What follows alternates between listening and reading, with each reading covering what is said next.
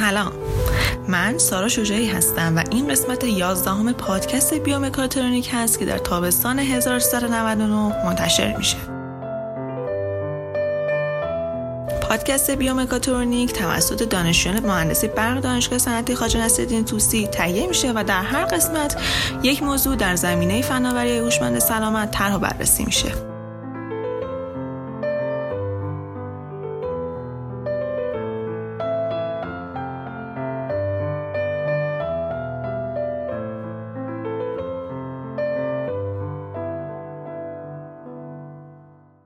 موضوعی که قرار ما در این قسمت راجع بهش صحبت بکنیم چاپ زیستی چاربعدی برای ساختار قلب هستش.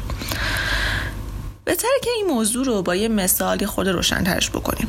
حتما براتون پیش اومده که یه موقعی ماشینتون خراب بشه یا هر وسیله‌ای که در طول روزانه ازش استفاده می‌کنید دچار مشکل باشه و نیاز به تعمیر داشته باشه و این تعمیر با تعویض یک قطعه از اون وسیله انجام بشه و وسیله‌تون به روز اولش برگرده و به خوبی کار خودش انجام بده. حالا سوال اینه که آیا ما میتونیم این روند رو روی بدن انسان هم انجام بدیم؟ یعنی چی؟ یعنی یه عضوی از بدن درگیر بیماری بشه، نتونه به خوبی کار خودش رو انجام بده و سلامتی فرد رو دچار اختلال بکنه، ما بتونیم این عضو رو برداریم و به جاش عضو دیگه قرار بدیم. ما اینجا مزرعمون پیوند عضو نیستش، بهتره که با اون اشتباهش نگیریم. چیزی که ما ازش حرف میزنیم اینی که اون عضوی که برداشته میشه به جاش یه وسیله یا یه عضوی قرار بگیره که ما اون رو خودمون ساخته باشیمش. به طور خاص هم قراره راجع به قلب صحبت بکنیم. حالا چرا راجع به قلب؟ قلب انسان و هر موجود دیگه‌ای وظیفه خونرسانی به اعضای بدنش رو داره و همین موضوع باعث شده که قلب به یکی از حیاتی ترین اعضای بدن هر موجود زنده تبدیل بشه. همین مورد باعث شده که هر گونه اشکال، نارسایی، بیماری که توی قلب ایجاد میشه تمام اعضا رو تحت تاثیر قرار بده و زندگی فرد مورد نظر توی خطر بیفته. همین مورد باعث شده تا بیماری هایی که مربوط به قلب هستن، یعنی همون بیماری های قلبی و عروقی، نقش پررنگی رو تو آمار مرگومی توی سراسر جهان بازی بکنن. افراد زیادی هستن که سالانه در اثر سکته های قلبی، ایست قلبی و کلا بیماری هایی که مربوط به قلب میشه جون خودشون از دست میدن.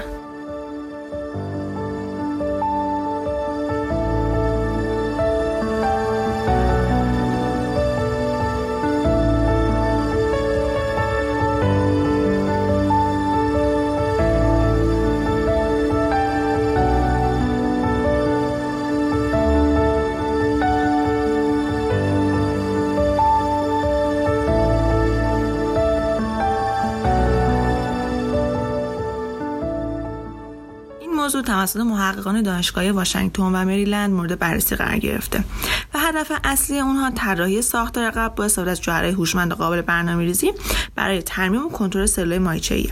سلولهای ماهیچه‌ای سلولهای تشکیل دهنده قلب هستند که مسئولیت پمپاژ خون به سراسر بدن رو بر عهده دارن. پس بهتره که یکم بیشتر راجع به این فرآیند بدونیم. اما قبل از هر چیزی دونستن راجع به فرآیند چاپ و تاریخچه‌اش و اینکه چی شده که به اینجا رسیده خالی از لطف نیست.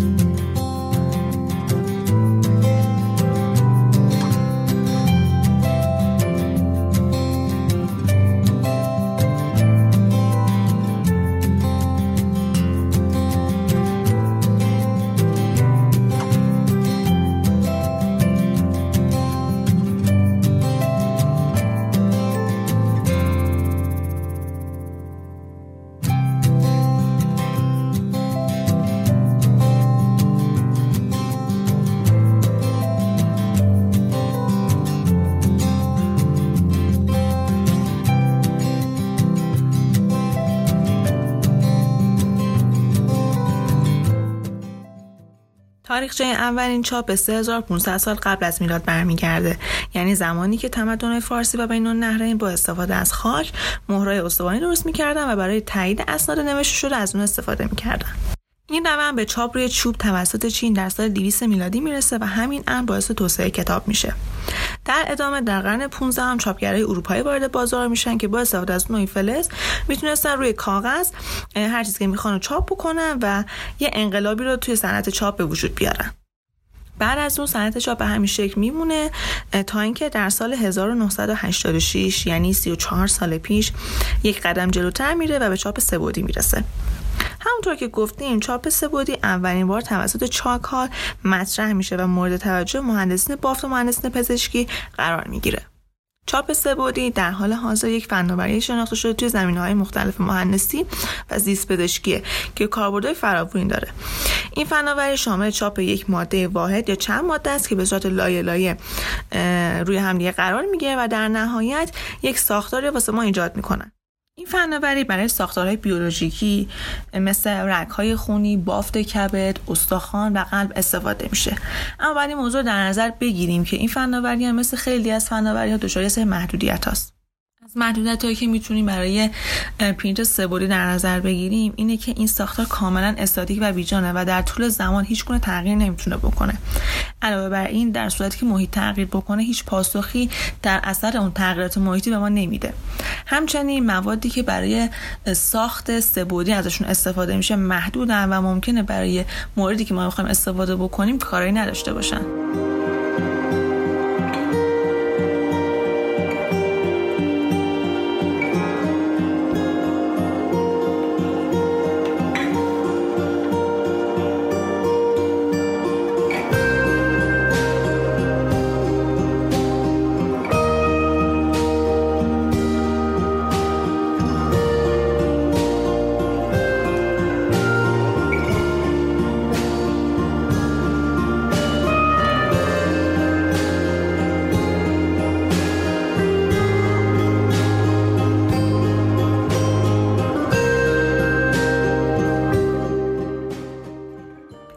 محدودیت ها باعث شد که همه دنبال یه راه حل جدید بگردن تا اینکه توی سال دو هزار و چهارده یعنی شش سال پیش مدیر آزمایشگاه مونتاژ توی دانشکده ام آی تی یعنی آقای اسکایلر تیبیز اومد فناوری چاپ چهار بعدی رو مطرح. چاپ چهار بعدی به عنوان یک فناوری چاپ چند ماده‌ای با قابلیت تغییر در گذر زمان نشون داده شد. این فناوری زمان رو به عنوان بعد چهارم به فناوری سه بعدی اضافه میکنه و در نهایت باعث به وجود آمدن پدیده فوردی بایوپرینتینگ یا چاپ زیستی چهار بعدی شده، به طوری که اشیاء چاپ شده میتونن هنگام تحریک خارجی، همجوشی سلولی و کلا موارد این چنینی تغییر بکنن و نسبت به تغییرات محیط پاسخگو باشن. مهمترین استراتژی در این نوع چاپ ایجاد سازه‌هایی که بتونن با محیط سازگار بشن، یعنی مانند سلول رشد بکنن و با گذر زمان عملکرد خودشون تغییر بدن و به محیط پاسخ بدن. این فناوری میتونه انقلابی بشه توی سلامت انسان، مخصوصا کودکان، یعنی با رشد کودک سازه هم رشد بکنه و نیاز نباشه برای جایگزینی بافتایی که در کودکی درون بدن کودک کاشته شده جراحی دوباره انجام بشه. این فناوری فناوری کاملا جدید و نوپایه و بزرگترین چالشی که در برابر اون قرار گرفته موادی هستن که این ویژگی رو داشته باشن. مواد اولیه که برای این نوع چاپ استفاده میشه در اصطلاح بایو اینک یا همون جوهرهای زیستی گفته میشه. این جوهرها یه سری مواد زیست سازگار یا سلولهای زنده ان که توی یک کارتریج بارگذاری میشن و توی پرینترهای مخصوص این کار وارد میشن. بایو اینک‌ها موادی هستند که با زیست سازگار هستند و قابلیت تغییر شکل با عملکرد خارجی مثل دما، آب یا رطوبت، میدان مغناطیسی و نور رو دارن. یعنی این محرک‌ها میتونن باعث تغییر توی ساختار سازه ما بشن و اون رو تبدیل به چیزی بکنن که در لحظه ما به اون نیاز داریم.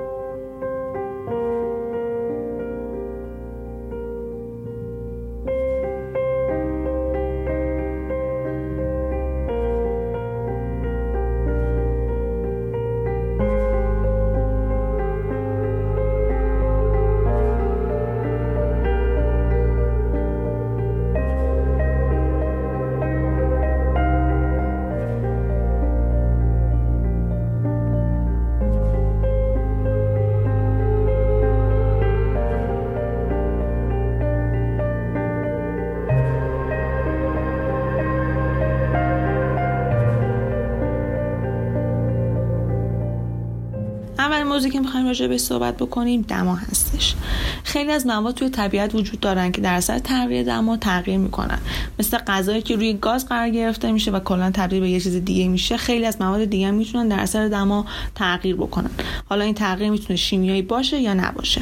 پس ما هم از مواد خیلی زیادی میتونیم استفاده بکنیم که در اثر تغییر دما به ما پاسخهایی بدن و همین باعث شده که دما یکی از رایج‌ترین محرک‌های ما باشه. مورد دوم که می‌خوایم راجع بهش صحبت بکنیم آب یا همون رطوبت هستش. آب و همون رطوبت میتونن تغییر زیادی توی خیلی از مواد ایجاد بکنن. از اسفنجی که در اثر جذب آب تغییر حجم میده میتونیم استفاده بکنیم تا موادی که در اثر حل شدن در آب ماهیت جدیدی رو به خودشون میگیرن. مورد سوم مورد میدان‌های مغناطیسی هستش. تمام وسایل الکترونیکی ما در طول روز ازشون استفاده می‌کنیم تحت تاثیر میدان مغناطیسی هستن و اگر این مورد نبود میتونیم بگیم که هیچ کدوم از اینا عملی نمی‌شد. پس ما از این مورد هم میتونیم استفاده بکنیم که در اثر اعمال میدان مغناطیسی به یه سری از موادی که نسبت به این مورد حساس هستن بتونیم ساختار اونها رو تغییر بدیم، چون ممکنه که اونا تبدیل به آهن‌ربا بشن و باعث حرکت خیلی از چیزا بشن.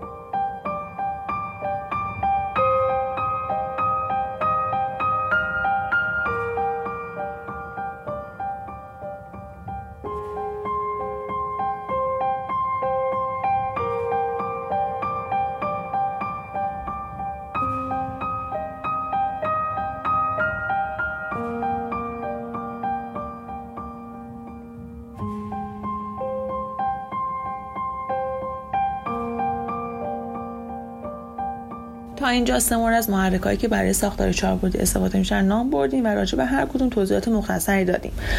محرک‌هایی که میتونن تو خیلی از موارد کاربردهای خیلی زیادی داشته باشن و کار ما رو خیلی آسون بکنن.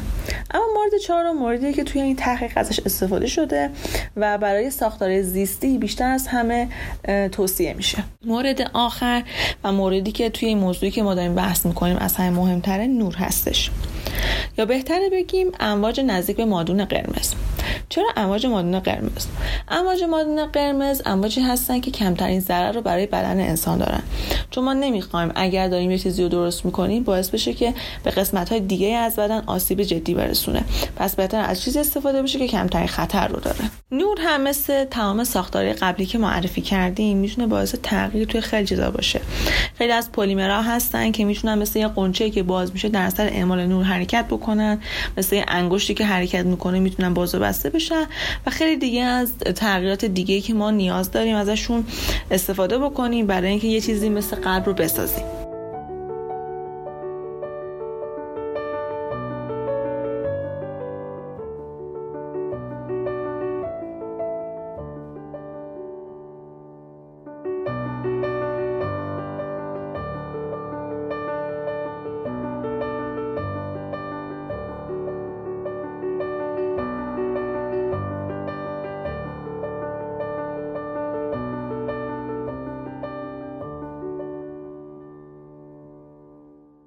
این بود از مواردی که لازم بود برای یک آشنایی خیلی کلی راجع به این فناوری جدید داده بشه. اما برای این نکته هم در نظر داشته باشیم که این فناوری خیلی خیلی جدیده، در حدی که خیلی از کسانی که تو این حوزه دارن کار میکنن، علل خصوص مهندسان بافت، حتی نمیتونن تصور بکنن که میشه با این فناوری چه کارهایی انجام داد. حتی ممکن روزی برسه که نحوه درمان بیماری‌های قلبی، علل خصوص بیماری‌هایی که توی کودکان هستش، کاملا تغییر بکنه و راه حل جایگزینی واسه اندام‌های اهدا کننده باز بشه.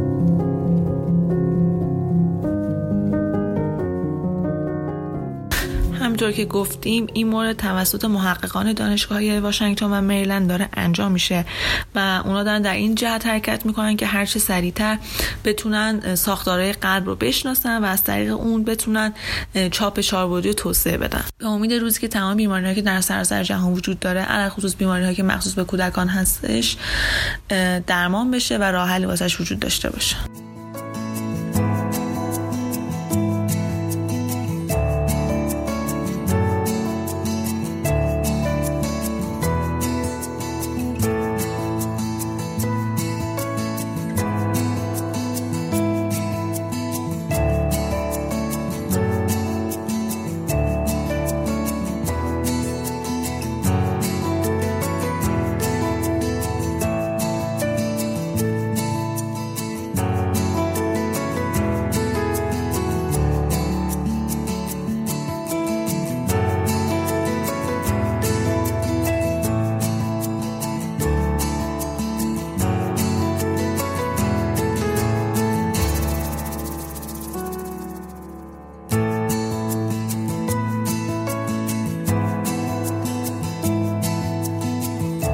ممنون که به این قسمت از پادکست گوش دادین. امیدواریم که حوصله‌تون سر نرفته باشه و کلی لذت برده باشین.